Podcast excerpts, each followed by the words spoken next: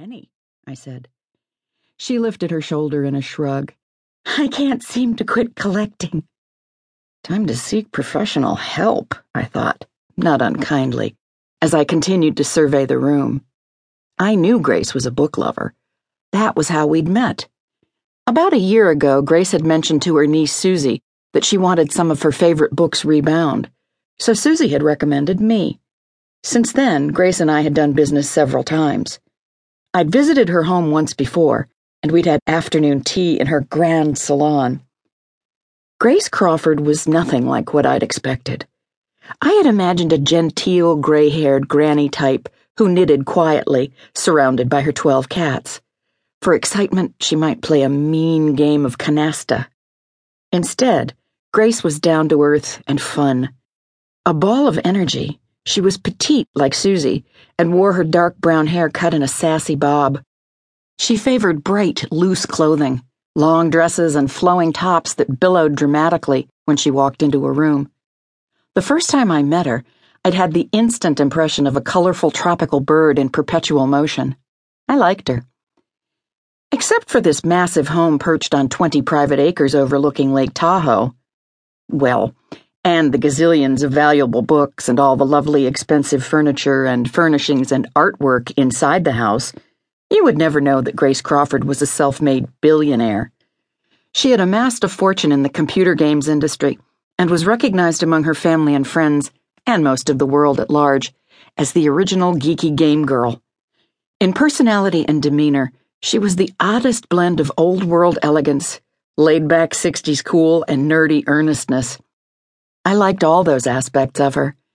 And Grace's quirky sensibilities, such as putting a suit of armor in the powder room, or serving bite sized Twinkies next to the delicate cucumber sandwiches at afternoon tea, never failed to make me smile. Plus, She'd given me a lot of business lately. I liked that about her, too, naturally. Vinnie had often referred to Grace as a book hoarder, but I dealt with a true hoarder recently and couldn't agree with Vinnie's assessment.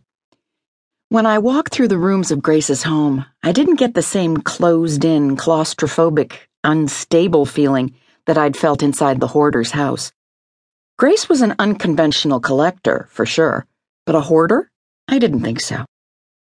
But now, seeing this room, this library suite in which I would be living for the next seven days, I was beginning to think twice.